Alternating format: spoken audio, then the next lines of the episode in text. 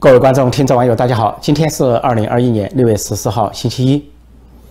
前几天，六月上旬，中共总书记习近平到青海去考察，结果中共官方媒体呢，党媒党报发的一些照片显示呢，说似乎大不吉利。有人说摄影师反党，有几张关于习近平的相片啊，说是发布的时候啊经过呃层层的筛选，都要挑出最好的啊，但是给人的感觉却非常的啊不好啊，似乎不妙，或者说大不吉。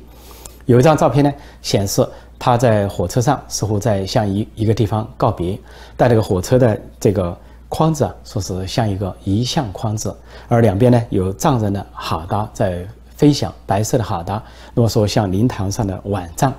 那现在被海内外议论纷纷，说是很不吉利，似乎是临终遗照。更不吉利的是，他还有一张相片，说在青海湖戴了个墨镜站在那里，但是个青海湖后面有一个断桥。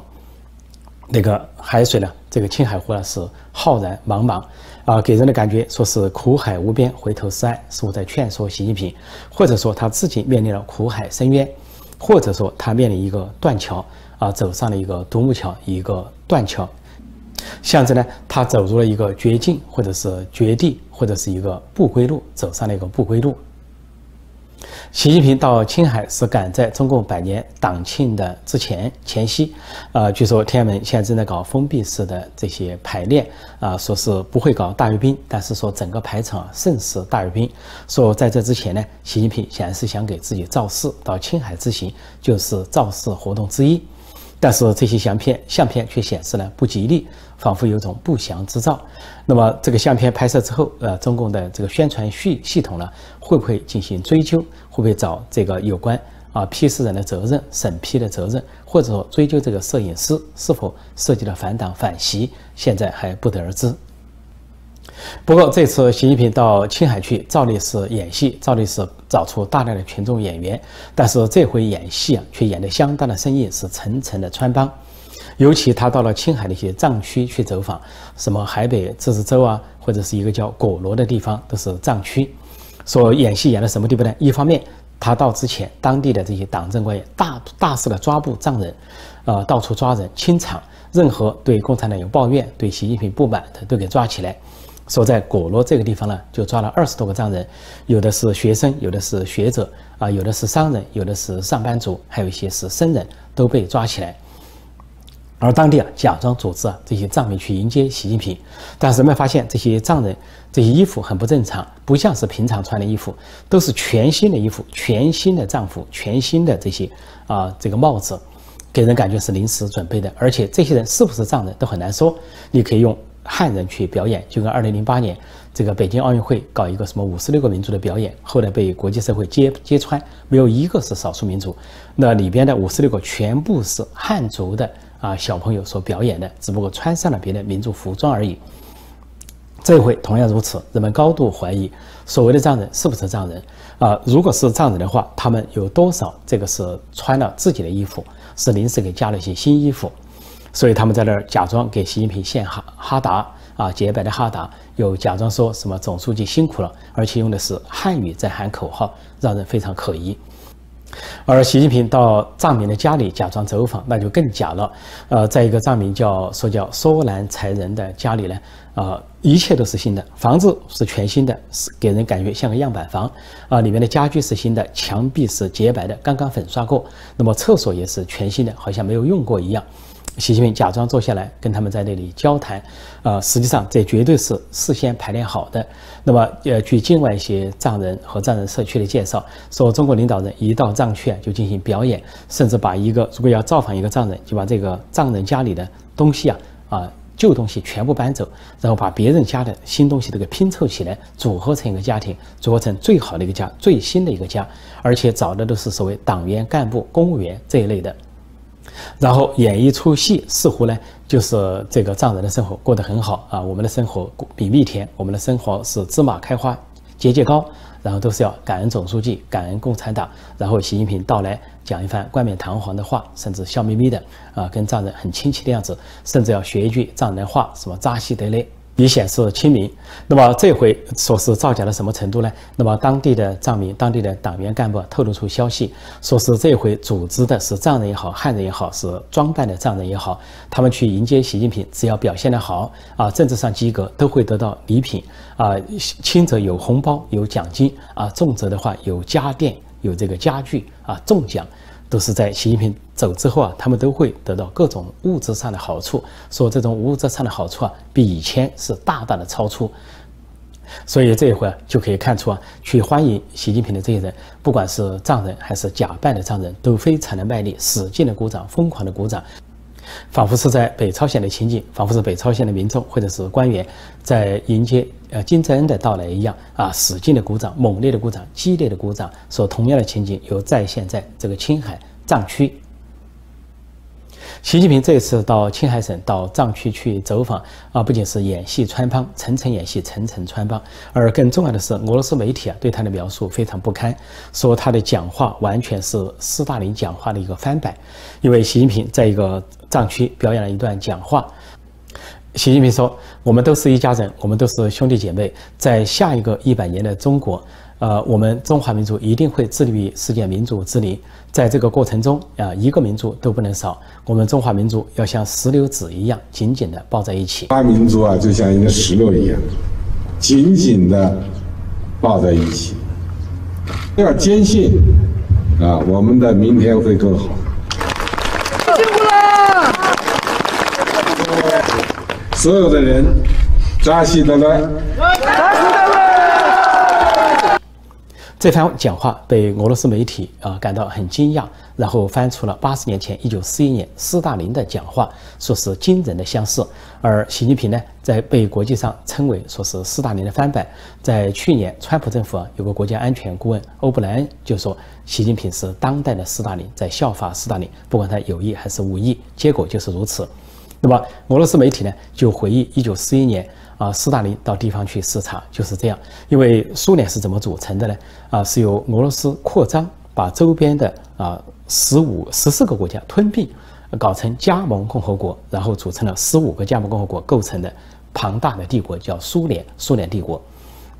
后来，当然在一九九一年，苏联解体，那么各自国家都独立了。当时，斯大林就对这些本来是不同的国家、不同的民族、不同的宗教、不同文化背景的人讲话，就号称。那是啊，一家人是兄弟姐妹，像石榴籽一样啊，是不是紧紧抱在一起，一个都不能少等等。那么斯大林是以大独裁者著称，在苏联呃，在现在的俄罗斯，在前苏联国家都已经受到唾弃。哪怕在他的故乡格鲁吉亚都受到了唾弃。格鲁吉亚是前苏联解体之后民主化程度最高的一个国家，也是最亲西方、最亲文明世界的一个国家。而斯大林的雕像那些都被推倒，斯大林名字完全就是一个负面词，一个反面人物，钉在历史的耻辱柱上。而习近平上台以来啊，不仅是啊这个作风像斯大林，做派像斯大林，搞大清洗、大镇压，搞极端的独裁，而且呢，还在语言上为斯大林亲自辩护。就是上台不久啊，他就讲了一个话，在中共内部。当时习近平说，苏联之所以解体，是因为苏联呃的党和人民呢是否定了列宁，否定了斯大林，搞历史虚无主义，然后就组织和人心都涣散，说偌大的一个党，苏联共产党就解体了啊，偌大的一个社会主义国家就解体了。习近平还说，苏联解体的时候，竟无一人是男儿，他指的是苏联共产党或者是苏联人民，没有一个人是男儿，没有一个人站出站出来拯救苏联。他说这番话实际上是犯了大忌。一个是他搞的才是历史虚无主义，因为苏联人民或者前苏联的人民，各国独立的时候认识到苏联的危害、共产主义的危害、斯大林的暴政、列宁的暴政，所以他们觉醒了，他们都是男儿，是真正的男儿，唾弃了苏联，唾弃了社会主义、共产主义。说这是习近平呢，是站在苏联人民的对立面在讲话，就好像有人如果中国发生了变化，实现了民主化，有人站在中国人民的对立面去讲话一样，说中国民主化的时候，竟无一人是男儿，这是对。实现民主化的中中华民族中国人民的侮辱，实际上虽然这个天还没有到来，但是今天习近平在说实现了民主化的啊苏联解体或者俄罗斯和周边的国家，他是对这些民族这些国家的巨大的侮辱。而且显示了他对历史的无知，是真正的历史虚无主义。啊，苏联呢不仅组织了四五个加盟共和国，差点把中国搞进去，因为当时毛泽东和共产党在江西就搞了个苏维埃共和国，叫中华苏维埃共和国。如果不是国民政府啊，当时的国军对他们一再围剿的话，那么他们就有可能实现啊合并并入苏联这个目的。而当时毛泽东在江西还提出一个口号：武装保卫苏联，而不是武装保卫中国。既不面对日本的入侵啊，面对这个啊苏联的干涉，国民政府和国军是浴血奋战，要保存中华民族的血脉。但是共产党毛泽东的口号公开是武装保卫苏联，而且恨不得中国成为苏联的一部分。中共创始人陈独秀啊，第一任总书记，最早的第一书记啊，陈独秀就因为反对这个口号，竟然被开除出党，说他是托派分子、托洛茨基分子，就是反斯大林的。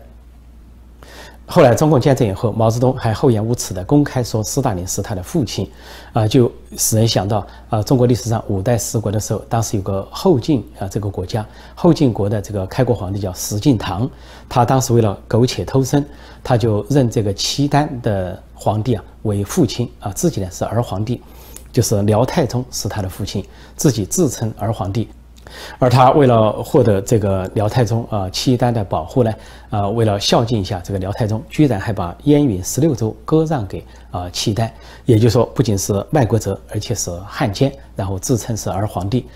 没想到一千多年后，这个毛泽东居然效法石敬瑭，当卖国贼，当汉奸，啊，那就是自己建立的红草，就相对于当年这个石敬瑭建立的啊后晋，而这个奉苏联，就相当于当年实际上奉契丹一样啊奉。奉自己奉苏联为自己的祖宗，奉斯大林为自己的父亲，而毛泽东呢自甘当儿皇帝。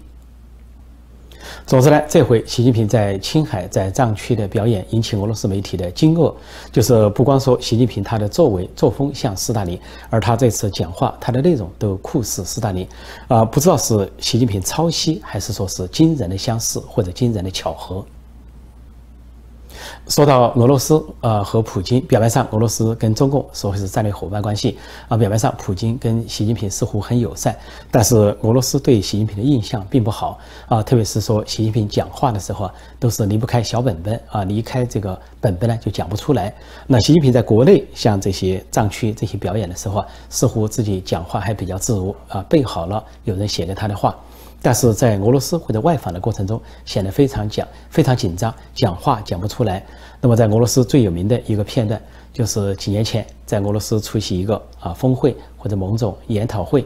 那么有主持人向习近平提了简单的问题，啊说中美两国是中国和美国世界两大经济体，现在很多事情要互相伤害或者是共同受害。大意是问呢，习近平有什么应对之策？结果大家都以为习近平有什么灵丹妙药或者有应对之策。结果习近平听到这个问题，竟然犹豫了一下，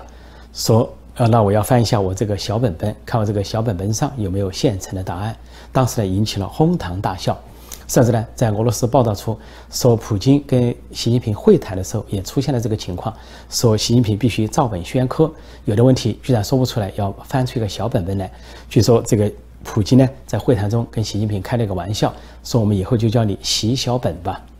Мне кажется, на мой взгляд, главная экономическая новость – это тарифная война между Китаем и Америкой. Председатель Си, первый вопрос к вам. Две самые крупные экономики мира, Китай и Америка, они находятся в противостоянии. Но при этом они настолько переплетены и настолько влияют на мировую экономику в целом, что тут совершенно непонятно, как сделать так, чтобы отстоять собственные интересы и не спалить свой дом по горячую руку. Ну, Трамп, мы же знаем, какой он переговорщик, да, потрясающий бизнесмен. Значит, он сперва разрывает существующий договор, потом перестает играть по этим правилам, затем начинаются вынужденные переговоры, и в конечном итоге он получает тот договор, ну, который выгоден ему. Во всяком случае, так было с нафтой, примерно так же было с Японией. Как будет с вами?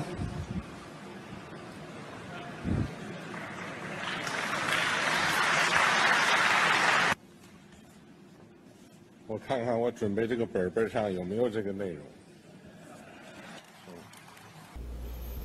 习近平在俄罗斯出这些洋相呢，我倒不好说他是水平不高，我只能说他心情太紧张。因为有一回他在俄罗斯出席一个活动的时候，还差点从舞台上摔下来。啊，当时呢，还这个有一些保镖或者说俄罗斯方面的人把他拉住，才勉强站稳。但是当时普京的表情却令人感到奇怪啊！普京看到习近平差点摔到台下啊，不仅没有任何同情的表现，或者说伸手拉一把的表现，而且显出非常冷漠啊，非常不屑一顾，甚至后来看到习近平一眼，干脆把自己的头脑转过去，把目光转了过去。说当时那个镜头也让外界怀疑，究竟普京跟习近平是什么样的关系，或者说俄罗斯跟中共之间实质上究竟是什么关系？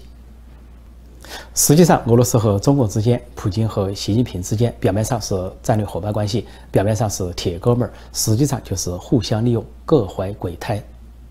其中任何一方，中共或俄罗斯，一旦跟美国和西方改善了关系，那么就会把另一方，比如说俄罗斯或者中共，一脚踹下舞台。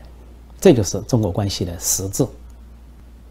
好，今天我就暂时讲到这里。新来的朋友，请记得点击订阅本频道“陈破空纵论天下”，并按下小铃铛，以收到及时的节目通知。也欢迎订阅陈破空会员网站 c 七 e n p o k o n g v i p dot com，那里有我的著作畅销书连载，啊，视频、音频还有段子等等。当然另外也欢迎到希望之城订阅陈破空的会员频道，那里有每日问答或者尽可能的每日问答。另外呢，也会增加其他一些新的内容。谢谢大家收看收听，再见。